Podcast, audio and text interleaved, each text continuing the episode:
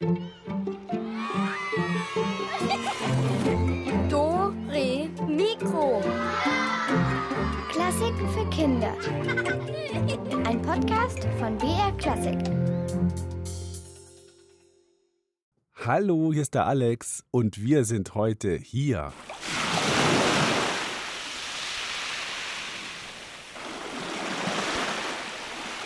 Genau, am Meer. Und hier hat sich etwas ereignet.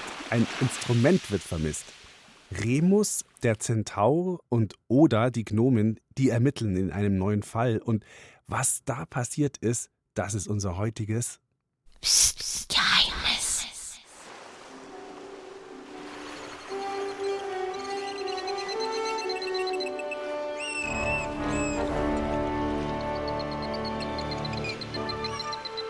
Dieses Meer wunderbar glitzert, Remus. Wie heißt es gleich wieder?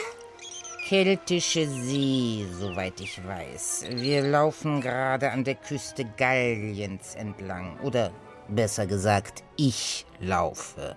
Gnomen Oder hatte es sich nämlich auf Remus breitem Pferderücken bequem gemacht. Ihre Beine waren schließlich ziemlich kurz und krumm, und da war es doch viel angenehmer, vom Rücken eines Zentauren aus auf das weite Meer zu blicken. Außer einigen Vögeln sah Oda nur ein Segelschiff in weiter Ferne. Auf der Landseite lag dichter Wald. Nicht weit entfernt konnte sie eine kleine Siedlung erkennen. Die Dächer waren strohbedeckt, und so sahen die Häuser aus wie große, runde, gelbe Zelte. Dicht besiedelt schien die Gegend nicht zu sein. In welcher Zeit befinden wir uns eigentlich gerade? fragte sie ihren Freund und Ermittlerkollegen. 50 vor Christus, und ich denke, bei den Felsen da vorne steht auch schon unser Auftraggeber. Du meinst, das ist der Künstler, dessen Leier abhanden gekommen ist? Oda konnte eine schmale Gestalt mit blonden Haaren und einer spitzen Nase erkennen. Sie winkte ihnen mit beiden Armen aufgeregt zu, und ihr roter Umhang flatterte dabei im Wind. Dann vernahm Oda ziemlich schräge Töne. Sang dieser Typ ihnen etwa ein Willkommensliedchen? Halt, stopp. Moment mal. So, was ist jetzt da genau los? Remus und Oda, die kennt ihr ja vielleicht schon. Falls nicht, müsst ihr unbedingt ihre anderen spannenden Fälle anhören. Und das könnt ihr in der ARD Audiothek. Da gibt es ganz viele Ausgaben von Dore Mikro und natürlich auch die ganzen Geheimnisfolgen. Also, Remus ist ein Zentaur. Das heißt, er ist halb Mensch, halb Pferd. Also Pferdebeine, Pferderücken, aber vorne ein Menschenoberkörper mit zwei Armen und einem Menschenkopf drauf. Er ist ein erfahrener Inspektor und im Vergleich zu Oda ist er riesig, weil Oda ist eine kleine Gnomin und die sieht so aus, ein kugeliger Kopf mit vielen Zöpfchen dran, die wie so Stacheln von einem Seeigel in die Höhe stehen. Die hat auch so ein bisschen abstehende Ohren, riesige blaue Augen und sie liebt O's also alle Wörter, in denen ein oder mehrere O's vorkommen. Und sie hat richtig was drauf. Ohne sie hätte Remus die letzten vier Fälle vermutlich nicht so leicht aufklären können. Und weil sie so fit im Kopf ist, ist Oda inzwischen von der Praktikantin zur Kriminalassistentin aufgestiegen.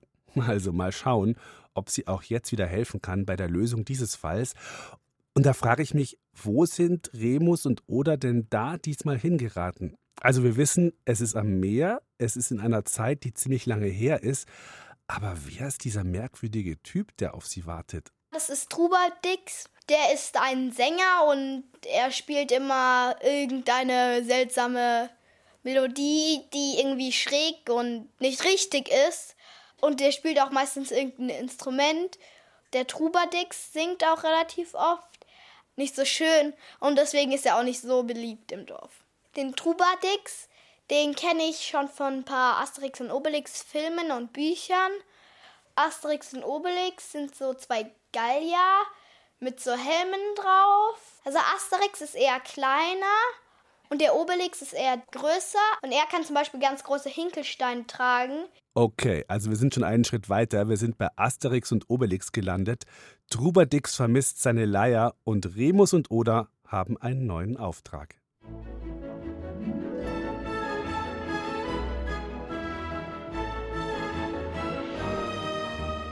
Na, endlich! Ihr seid da! Der blonde Typ fuchtelte wild mit den Händen in der Luft herum. Ah, es ist so grausam, so hinterlistig und gemein. Eine Attacke auf die Kunst. Ihr müsst den Dieb finden beim Teutates. Guten Tag, bitte der Reihe nach. Ich bin Remus, Fantasy-Inspektor ersten Grades, und das ist Oda, meine Assistentin. Und Sie sind Trobadix, wer sonst? Ihr habt ja wohl sicher schon von mir gehört. Ich bin schließlich der einzige ernstzunehmende Barde in diesem Land voller Barbaren. Meine Genialität und musikalische Perfektion ist eigentlich weithin bekannt. Sicher, sicher, beschwichtigte ihn Remus. Aber nun erzählen Sie bitte, wann haben Sie Ihre Leier zum letzten Mal gesehen? Nun, die Sonne war gerade aufgegangen, da begab ich mich mit meiner Leier ans Ufer des Meeres. Ich wollte gegen das Rauschen der Wellen ansingen und noch einmal meine Abschiedshymne üben. Perfektion ist, wie gesagt, mein oberstes Prinzip. Abschiedshymne? Äh, für wen? Für Asterix und Obelix, zwei Bewohner dieses Dorfes. Sie brechen heute zu einem weiteren Abenteuer auf. Ich glaube, es geht nach äh, Britannien. Sie standen also genau hier, wo Sie jetzt stehen, und spielten die Leier. So ist es. Doch dann dachte ich, dass es doch noch viel schöner wäre, wenn ich zum Abschied auch auf meinen beiden anderen Instrumenten spielen würde. Ich ließ die Leier liegen, ging ins Dorf zu meinem Haus in den Bäumen und holte sie. Doch als ich zurückkam, war meine Leier fort.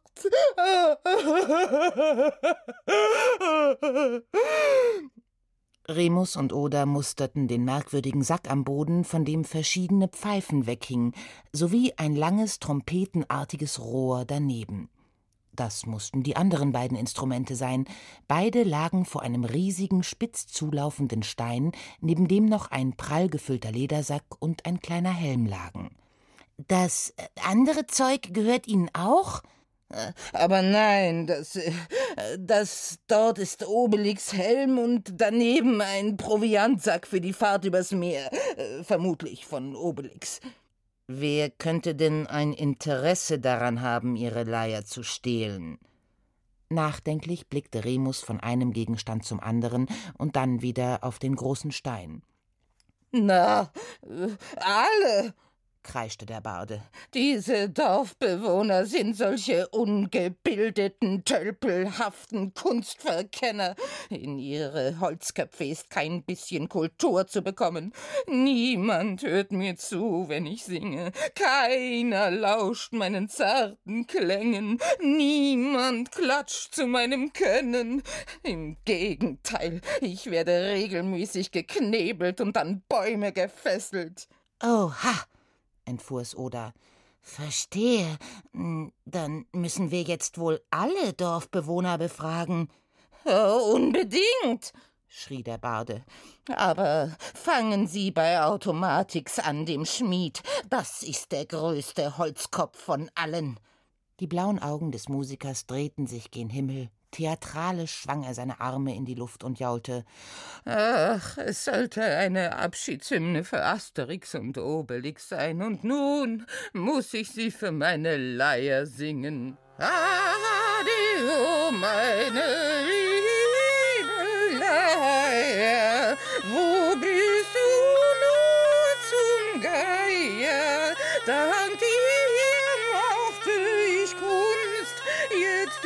es mir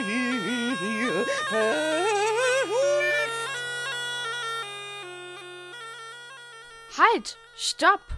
Moment mal. Also jetzt haben wir gleich mal ein paar Fragen an euch. Frage 1. Also was für ein Instrument spielt Trubadix da? Ist es A eine Flöte?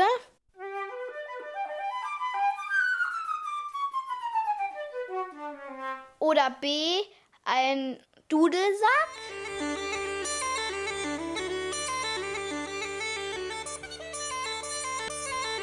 Oder C eine Posaune?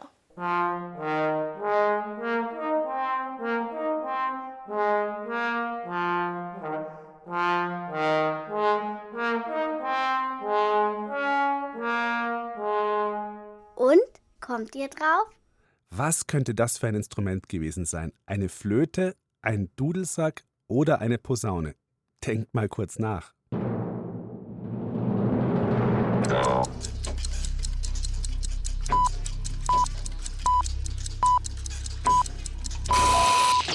Und es ist ein Dudelsack, also so ein Sack mit mehreren Pfeifen dran und einem Rohr zum Luft reinblasen. Und dann wird die reingeblasene Luft wie in einem Blasebalg mit den Armen rausgedrückt und dann klingt es halt so.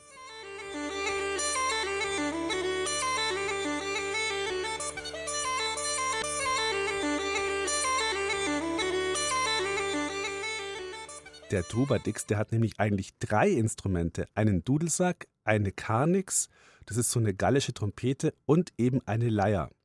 Und die Leier ist jetzt weg. Und verdächtig sind eigentlich alle im Dorf, weil ja keiner die schräge Musik von Trubadix gerne mag. Wer könnte das sein? Kennt ihr noch Namen von anderen Dorfbewohnern? Mal sehen, wie viele ihr zusammenbekommt. Also im Dorf von Asterix und Obelix, da gibt es noch Miraculix. Das ist ein Druide, der war früher in so einer Schule, in so einer Druidenschule. Und der kann halt Zaubertränke kochen. Und wenn man Fische kaufen will, geht man zu Verleinix, dem Fischhändler. Äh, dann gibt es noch so einen Opi mit Stock. Das ist Methusalix. Und eine ganz hübsche Frau gibt es auch noch, das ist Faballa. Und eben Asterix und Obelix und, und Trubadix. Und naja, ihr wisst schon Bescheid.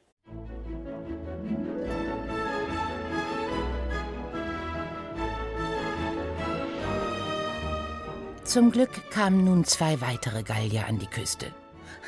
Asterix, Obelix, plärrte er ihnen entgegen. Ich wollte euch ein Abschiedsliedchen trällern, doch ich bin bestohlen worden. Oh, ich armes, verkanntes Genie. Der kleinere der beiden hatte einen blonden Schnurrbart und von seinem Helm gingen zwei Flügel ab. Der wesentlich größere und dickere trug eine riesige blau-weiß gestreifte Hose und keine Kopfbedeckung. Seine beiden roten Zöpfchen flatterten im Wind. Keine Frage, das waren Asterix und Obelix. Komische Figuren, dachte Oda und musste grinsen. Bestohlen? fragte Asterix. Von wem? Das versuchen wir gerade herauszufinden, antwortete Remus und stellte sich und Oda vor. Hm, gehören diese Sachen Ihnen? Aber ja, so wahr ich Obelix heiße, antwortete der Dicke. Ich habe das alles schon mal hergetragen. Hm, wir haben heute noch eine kleine Reise vor. Naja, eine Kleinigkeit könnte ich vielleicht jetzt schon schnabulieren. Mit diesen Worten zog er ein Wildschwein aus dem Proviantsack und biss herzhaft hinein. Lecker. Bestohlen von den eigenen Leuten. Welche Schmach, welches Leid, welch Schmerz, jaulte Trubadix unterdessen weiter. Das Gesicht des dicken Galliers verdunkelte sich. Er tippte sich mit dem Finger an die Stirn und rief Du spinnst wohl. Wir Gallier sind keine Diebe. Keiner im Dorf würde deine Leier stehlen. Zerquetschen, ja, zertrümmern auch, aber doch nicht stehlen. Aber wer, wer soll es denn sonst gewesen sein? Na, die Römer, die sind doof genug, dass sie die Leier mitnehmen. Bestimmt haben die sowas gar nicht, was jetzt eher wieder für sie spricht. Wie, wie meinst du das? Vielleicht waren es auch die Piraten, schaltete sich nun Asterix ein. Ich hab wirklich vorhin ein Schiff gesehen, rief Oda. Piraten? jaulte Trubadix. Dann ist meine Leier vielleicht schon am anderen Ende der Welt, und Sie und ich, wir werden uns nie wiedersehen.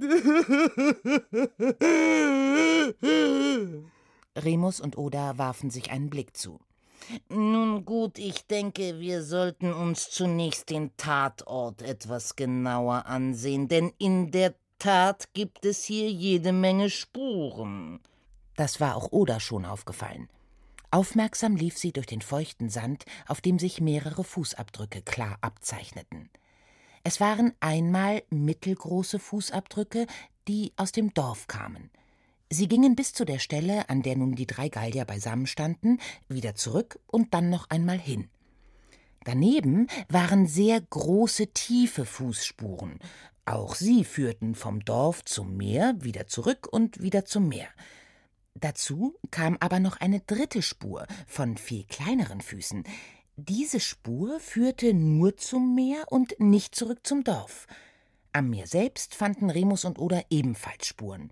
Sie verliefen an der Küste entlang, parallel zum Meer, und waren keine Fußspuren, sondern nach hinten offene Ovale. Sonst fanden sie nichts. Ich denke, die Spuren lassen sich recht gut zuordnen, sagte Remus, und Oda stimmte ihm mit einem nachdenklichen Nicken zu. So, jetzt wird's langsam richtig interessant. Was sind das da für Spuren? Also von wem stammen die? Wir können es ja nochmal durchgehen. Ihr könnt es auch mal aufzeichnen auf ein Blatt Papier zum Beispiel. Also wenn ihr euch schnell eins holen wollt, macht mal kurz Pause. Wir warten auf euch.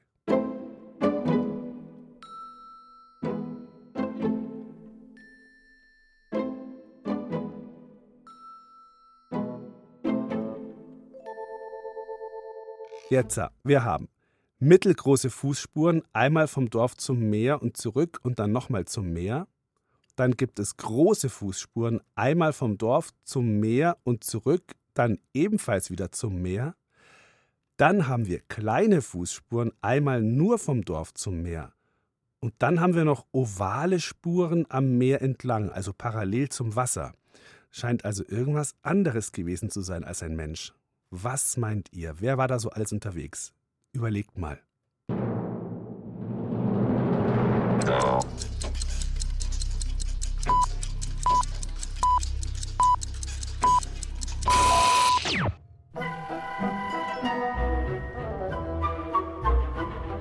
Und Oda blickten von den Schuhen der drei Gallier auf die Spuren. Also, die Spuren am Meer entlang sind von dir, Remus, ist ja klar. Das sind Hufspuren. Ich saß auf deinem Rücken, deswegen sieht man von mir keine Spuren. Die drei Gallier und Remus nickten. Und die kleinen Fußspuren, die nur hin, aber nicht zurückgehen, sind wohl von Asterix, erläuterte die Gnomen die mittleren und großen von Obelix und Trubadix, denn beide sind ja einmal hier gewesen, sind dann wieder zurückgegangen und wiedergekommen. Aber eine Sache ist merkwürdig. Was denn? fragte Asterix interessiert. Eine Spur von Obelix ist viel tiefer als seine beiden anderen. Und zwar die Spur vom Dorf zum Meer. Obelix muss da etwas wirklich Schweres getragen haben. Obelix, der immer noch an seinem Wildschwein kaute, kratzte sich am Kopf. Was Schweres getragen? Nee, nur den kleinen Proviantsack und ein kleines Mitbringsel für diese Britannia. Souvenir aus Gallien, ihr versteht. Alle blickten zurück zu Obelix Sachen. Ach, Obelix, rief Asterix. Nicht schon wieder. Ich habe dir doch gesagt, wir haben im Boot keinen Platz für dein. Dein was? Jetzt müsst ihr scharf nachdenken. Welchen schweren Gegenstand hat Obelix getragen? Naja, also für ihn war er nicht wirklich schwer, weil er ist ja als Kind in einen Zaubertrank gefallen und seitdem hat er wahnsinnig viel Kraft, aber ich könnte sowas nicht hochheben. Wenn man auf den Gegenstand draufklopft, dann hört sich das so an. Was für ein kleines Souvenir aus Gallien könnte das sein? Wenn ihr die Antwort wisst, dann habt ihr auch fast schon den Fall gelöst. Na, alles klar? Und? Kommt ihr drauf?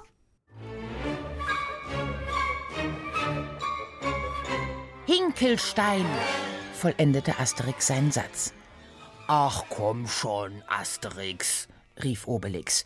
Wenn ich da noch eine Schleife drum mach, dann sieht das richtig nett aus. Wir wollen doch einen guten Eindruck machen in Britannien.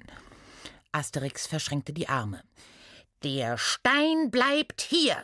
Nein, er kommt mit. Nein, doch.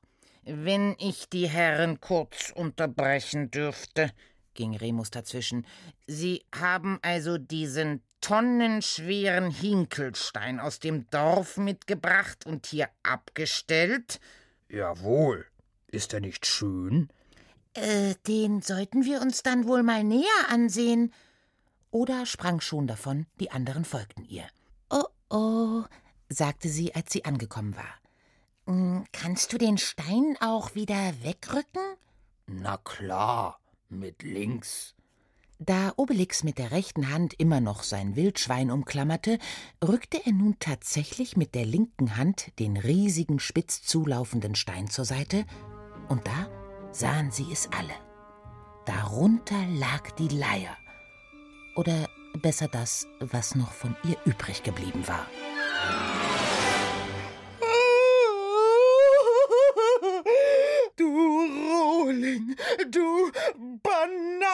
Banause, du muskelbepackte Sohlhirn, du hast den blöden Stein auf meine Leier gestellt.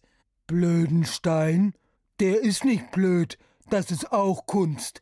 Und deine blöde Leier hab ich gar nicht gesehen. Sorry blöde Leier? Er nennt meine Leier blöd? Und dabei ist er zu blöd, seinen Stein einfach daneben zu stellen? Ich bin nicht blöd, du bist blöd. Beim Teutates, was tue ich hier? Warum lebe ich hier? Trubadix, es war keine Absicht, wir bringen dir aus Britannien eine neue Leier mit, versprochen.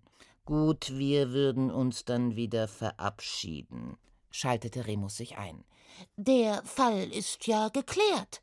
Ach, tiefsten Dank. Lasst mich euch zum Abschied noch ein Liedchen trällern, wenn auch ohne meine Leier.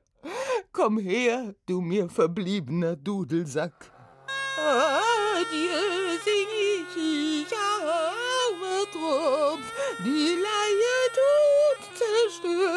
von einem Holzkopf. Doch trotzdem dank ich euch zweien, ich und die Kunst, wir bleiben allein. Bloß weg hier.